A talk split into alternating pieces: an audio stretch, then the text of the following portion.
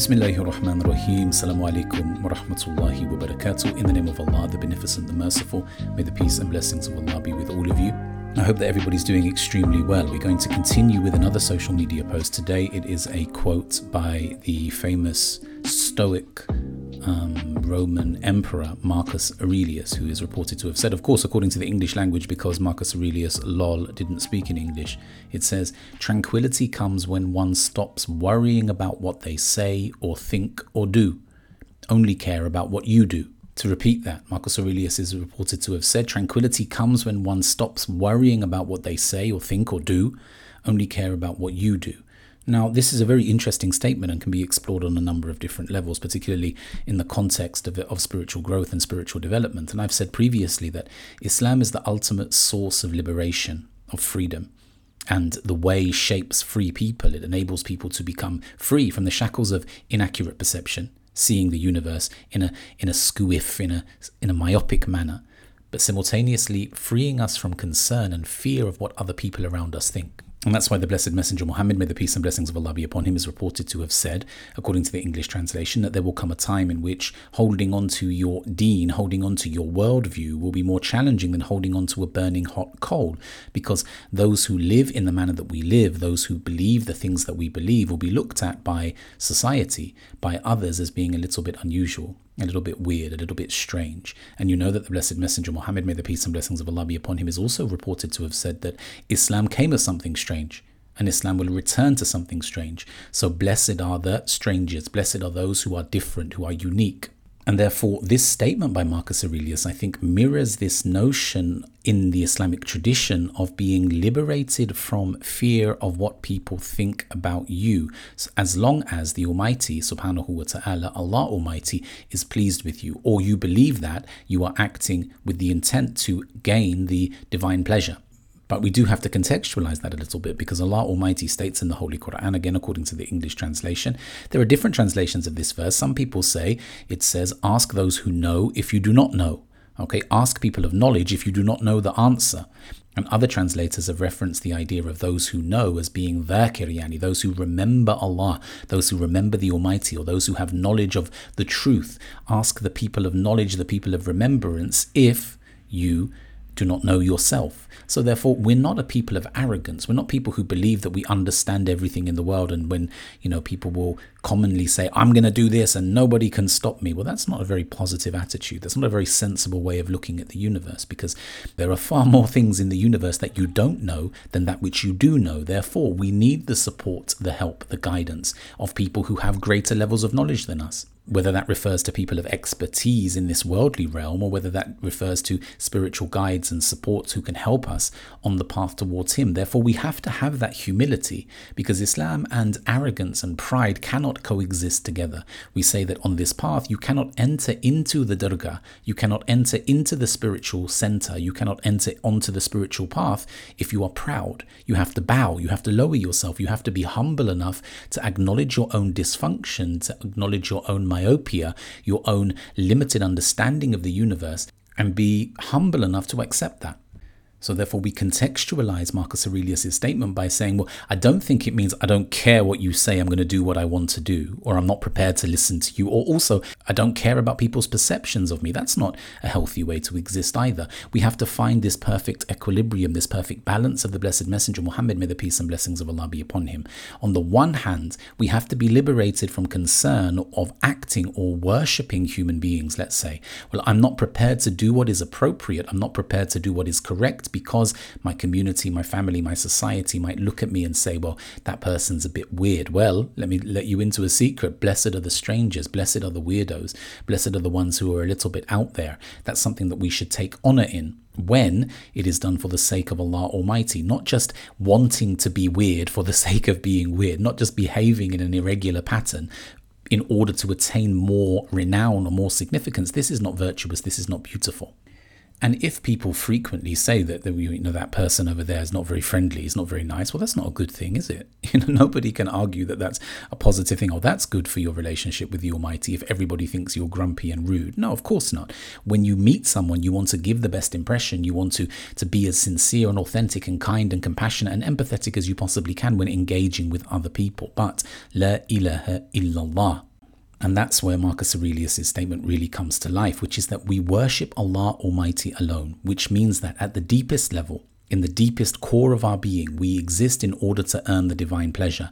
And there will be occasions in our lives, it may happen frequently, especially in this modern period, especially in the in the grasp of modernity, when, you know, our way of life is somewhat unusual or our beliefs about the world are somewhat strange, there will be times in which the pleasure of the Almighty subhanahu wa ta'ala conflicts with the pleasure of the people who surround us. And then we have to make a very clear decision, which is that the principle in Islamic law, the principle in Islamic faith is that there is no obedience to the creation over the creator. And that is what liberates us, right, from concern and, and, worry and fear about what people are going to say about us and what people are going to think about our lifestyle.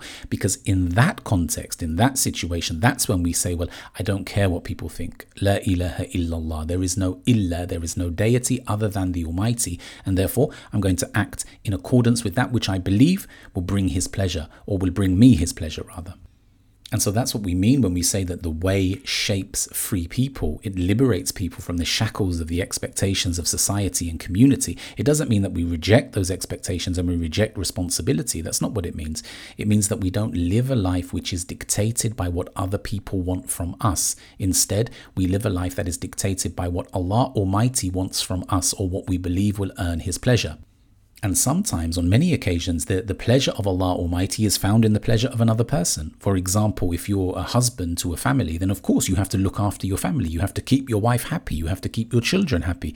And therefore, Allah's pleasure is found in the pleasure of the family, for example. And the same with parents, the same with communal responsibilities, the same with your boss sometimes. Is that a bit uncomfortable to hear? Sometimes when she or he makes a demand on you or asks you to do something which is in the interest of the company and something that is not a violation of Sharia are not some, something that's not forbidden, then you must understand that the pleasure of Allah Almighty is in following those instructions and trying to, to generate and contribute to the company that you're working for. And that's not something that we like to hear all the time, is it? You know, we like this idea of being rebellious and being autonomous and individual. I don't need to listen to people. No, sometimes you do bro. Sometimes you do. On many occasions, you have to listen to the people around you. You have to follow the instructions of those who are in a superior position to you. Allah Almighty says in the Holy Quran, obey Allah, obey the Messenger, and obey those in authority over you. Sometimes we have to do that, right? We have to do that when it is appropriate to do so. And that is how we earn Allah's pleasure. But we must remember that everything is contextualized, everything is under the umbrella of La ilaha illallah. La ilaha illallah. And there is this sense of autonomy which defines the spiritual being. That the spiritual being, the one who is awakened, is liberated, liberated from fear of what other people think of her or him. And that makes her very frank, very honest, very authentic, very sincere it never precludes courtesy. It never means that just because a person has seen this light, seen this reality, La ilaha illallah Muhammad Rasulullah, that they can be discourteous or rude under any circumstances. Courtesy is something that can never be dispensed with. But if you have been around the people of Allah Almighty, you have been around people who are awakened and see things as they truly are, or at the very least have caught a glimpse of things as they truly are, you will know that they're not always easy to get on with. They're not always, you know, smooth riding. Sometimes you, they will point things out to you. Sometimes they will hold you to account. Sometimes they will disagree with people because they are acting for the pleasure of Allah Almighty, especially in an age which has many extreme elements to it. Uh, extreme wastage of food, for example, extreme consumption, consumption, sorry, extreme expenditure on products and things that have absolutely no bearing or any benefit on our life in any way. If you spend time in the company of an awakened person, then they're not going to be thinking about what everybody else is saying or doing. Well, have you earned this much money? Is your house furnished from the latest catalogue? Are you, you know, partaking in the activities, the social activities, the social events that other people are? Uh, are you, you know, in high society, etc., etc.? The people of Allah Almighty have left this behind them a long time ago. They're not concerned with this. The only thing that they are concerned about, which is echoes, which echoes the statement of Marcus Aurelius, they only care about what they do. They're not focused upon what other people are contributing. They're not looking at somebody else's behavior. They're not looking at whether or not they're keeping up with the quote unquote Joneses in the community, but instead they are focused solely and exclusively upon what? Upon the pleasure of Allah Almighty. And that is the criterion by which they live their life. That's how they make their decisions. That's how they decide will I do this or will I do that? Will I say this or will I say that? The only criterion is will this bring the divine pleasure? Will this make Allah Almighty pleased? Pleased with me? Is this the most appropriate use of my energy, the most appropriate use of my life? Or is there something better for me to be doing? Am I driven? Am I motivated by trying to impress the neighbors when I roll up in my new BMW? Or am I doing this for the sake of Allah Almighty? Is there a better way for me to utilize this money? Could I be more constructive with it? Could I benefit more? Could I contribute more to my community, my family, my society, rather than buying that flashy motor? Could I use it for something more beneficial, more advantageous? So let's summarize the key points of that discussion. The first thing is that this is not a statement of arrogance. Tranquility comes when one stops worrying about what they say or think or do. You must be humble enough to spend time in the company of people who uplift you, and you must listen. You must be prepared to Close the mouth and listen with the ears so that you can start to see things in the manner that awakened beings see things. When you are confused, turn to people who know, turn to people who remember Allah Almighty, or turn to people who have greater knowledge of a particular subject, a particular subject area, or a particular issue in your life than you do. But what we must also avoid is this, what shall we say, this surrendering of autonomy Okay, you don't go to somebody and say, What shall I do in this situation? You should never do that. What you should say instead is, Advise me. Give me advice. Tell me what you think is the best thing for me to do in this situation. Why? What's the distinction between those two? There's a very nuanced difference. Because if I go to you and I say, What shall I do? Tell me what to do now. And you say, I think you should do X. I do X and then what happens? My life collapses, my life falls apart. Well, then what do I do? What's my human reaction, my insanity, my insane nature? What am I going to do? I'm going to say, well, you told me to do that. What'd you do that for? Now look at my life. Thanks a lot, buddy. That's the way that I'm going to respond to it. That's not that's not appropriate. That's not correct. The person who believes that they are a victim of their circumstances is moving away from the path. That's why autonomy is very very important.